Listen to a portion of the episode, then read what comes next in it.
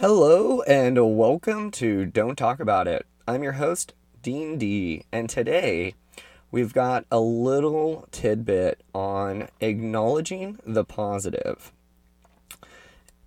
And I think right now we can all acknowledge a little bit of positive. However, with me, sometimes I pick one thing to focus on that's more negative, and that overshadows all the positive that I had made along the way or given myself credit for, or maybe didn't even notice because I was so fixated on this negative factor. And this story begins as a kid. My um, brother and I got into bowling when we were like eight years old, and it was something that we both really liked and were naturally good at. Uh, not to mention that, you know, bowling was uh, just I think a way for my mom to get us out of the house and uh, not have to pay attention to us for you know a couple hours. Um, I mean, she was always a great supporting, cheerleading mother who was there for us and buys French fries and you know gives our pats on the back and. Um, but we we were down on the bowling lane, so you know I feel like it was kind of a break for my mom too. Um, but this is something that my brother and I stuck with all the way through college. Um, for myself, I was in a bowling league till I was 23. And then just priorities just kind of fell off the, the radar there. So, what happened is when I was 16 years old, I qualified um, for what's called the Oregon State Games. And I went up to Salem to bowl this tournament and did really well, qualified, and ended up going up to Beaverton for like the second edition of this tournament or the second cutoff. And I had made that qualification as well and actually finished first. And from that, it allowed me to get a pass to Chicago to go out and bowl in a national bowling tournament. It was really cool. Um, I was 16 at the time. We went to uh, Chicago to visit my stepdad's family. Never been to Chicago before. In fact, it's the only time I've been to Chicago. And so that was a lot of fun. And um, the tournament was held in St. Louis. And um, it was held underneath the, the arch there. And um, with this big opening ceremony. And it kind of almost was like the Olympics. Um, and it, there was all these like different events. It wasn't just bowling. Um, so having that, I qualify for that. Getting out there, um, having this experience was very unique and very special, especially to a 16 year old. And I remember my first day going into this tournament, and I was feeling really good that, you know, I was there, that I had qualified. I came in finishing first, and it was like I felt king of the world going into this tournament because of all my accomplishments. However, the first day of this tournament, I get knocked out. I'm done. Tournament's over. My brother was also with us. He qualified, and um, he actually, I think, finished like sixth in the nation and did really well. So that was great to stay in there and um, be a supporter for my brother. However, Richard, the story's about me. So we are, I'm in Chicago for this tournament, or St. Louis for this tournament. I bowl, get there, first day round of qualifiers, I'm out. I cut. I, I bowl like crap and miss all my spares and just not even getting anywhere close to my average. I just tanked it. And I remember going back to the hotel and just being devastated that I made it all this way fail. And I just remember just crying and crying and crying and like being really upset because I tried so hard And this was like, this was it. This was my journey. My mom spent all this money, and like, I was done. It was over. And it was like, oh shit. I feel like a failure. And I just remember that so clearly. And what's interesting about that is why did I allow myself to take all my accomplishments along the way? The fact that I qualified twice, the fact I finished first for the state of Oregon, the fact that I even made it out there and got this experience was huge. However, all of that instantly fell away because I didn't qualify the first day. That became my new priority. That became where I put all the weight of my value and my accomplishments. And because I didn't perform, it instantly wiped everything off the slate. And you would think at, you know, turning 36 here in a few days that I would be better at this. And after a great chat with my wife, um, I'm not. and I, I really say a great chat with my wife, not because she's telling me, um, you know, what's wrong with me. What it is is she's validating a lot of how I feel because it's coming out in my actions, and you can see it in my energy and um, and, and so it the validation really kind of harnessed in this wow it just reminded me of bowling when i was a kid and i'm like oh my god i never grew out of this i'm still doing the same thing and it's acknowledging the positive along the way and making sure that that stays with you that you don't discredit yourself because of one new thing that you decide to focus on. And I'll give you my real life example now. So, I've talked about being an artist, and um, I love painting. Um, it's kind of the way that I release a lot of my creativity and you know mental fixations and just my energy and how I'm feeling and uh, and it's it's great. I absolutely love it.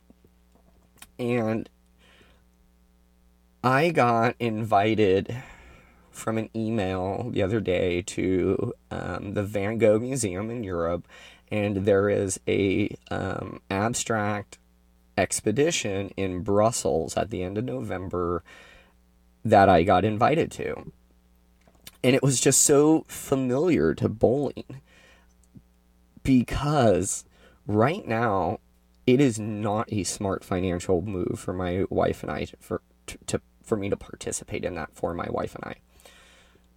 If if I go over there, um, obviously traveling is not an option, so I have to ship all my paintings over there. There's an entry fee, and um, and it, it's just not a good move for us.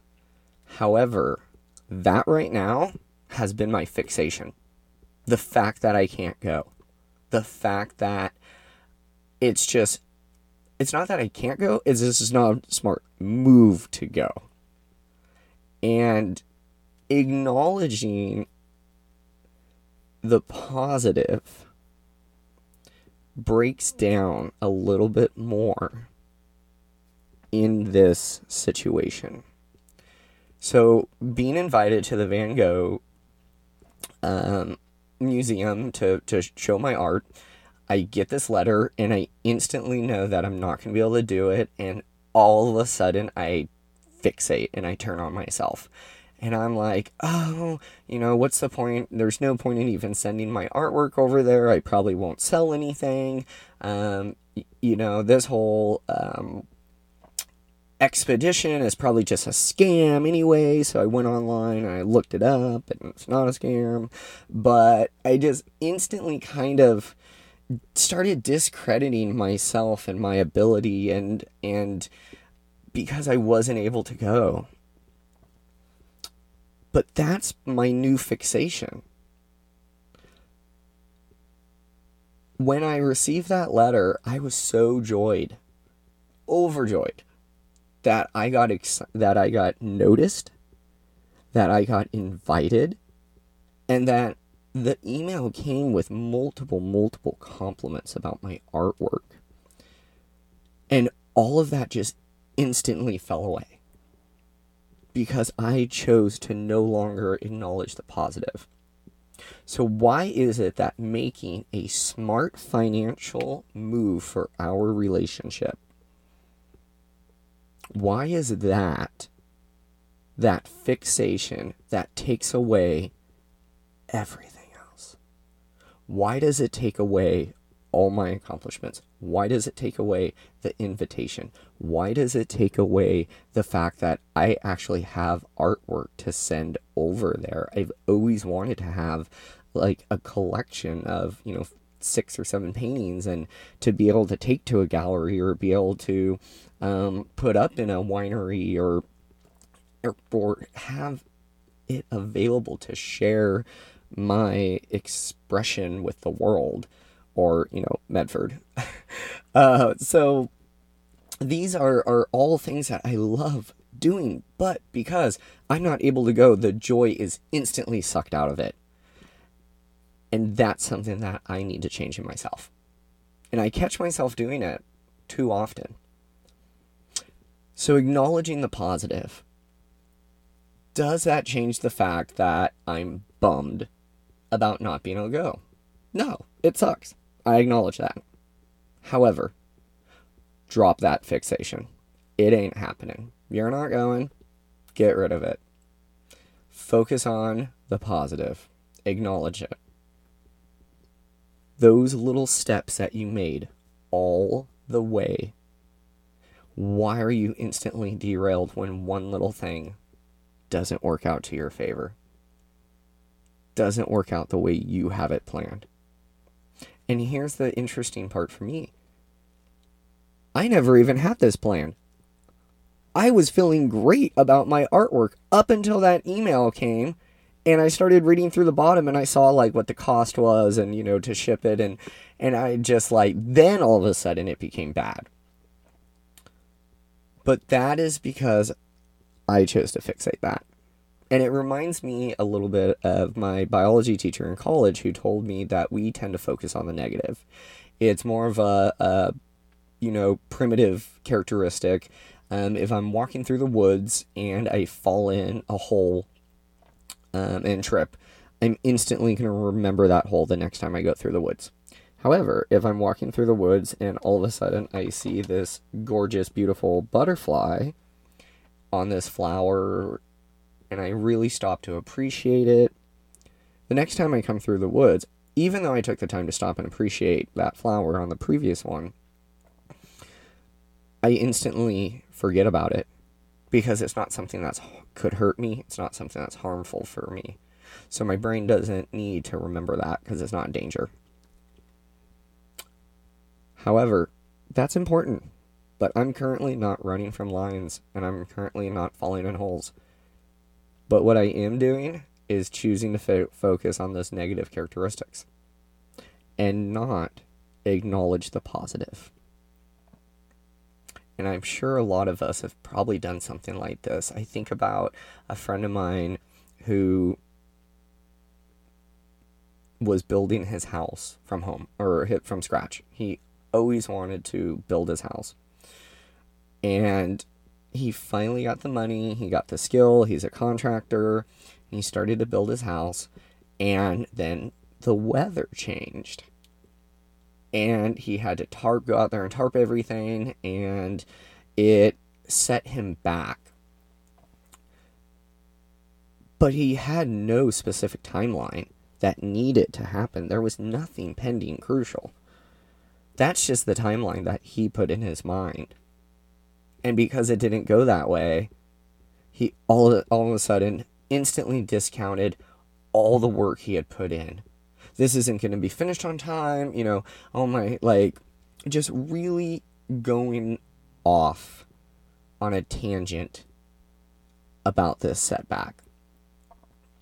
And it's like, yeah, Brian, acknowledge it. It sucks. Sorry, man. But does it still take away the fact that you built all those walls, that you went out there every day till, you know, the sun went down and then put floodlights on to keep working. It doesn't take any of that away. Acknowledge the positive. So, short little point today. I think, especially with all that's going on in the world, you know, not having um, kind of a sense of permanence, not knowing what the next move is, what might happen, what might not happen. We all have these little bits of positivity that happen throughout our day. But so many of us choose not to acknowledge them from the start. And it kind of takes me back to that, what my biology teacher was saying about how you remember the negative. Well, part of me thinks, like, how fast are you walking through the woods? Take the time, slow down. Maybe you'll notice the hole and not step in it. Maybe you'll notice more flowers, more butterflies. What do you choose to focus on when you start your journey? What do you choose to focus on when you're along your journey?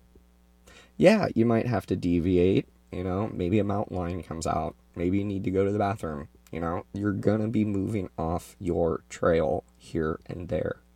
But it doesn't take away the positive accomplishment of how far you've gone. So, thank you for your time. Thank you for your ears. Remember, what we choose to fixate on a lot of times is what consumes our entire behavior. And don't let that take away from you. You deserve your accomplishments. Keep them positive. Acknowledge that it sucks from time to time, but don't let that take away from you. Thank you for your time. Thank you for your ears. Have a splendid rest of the day.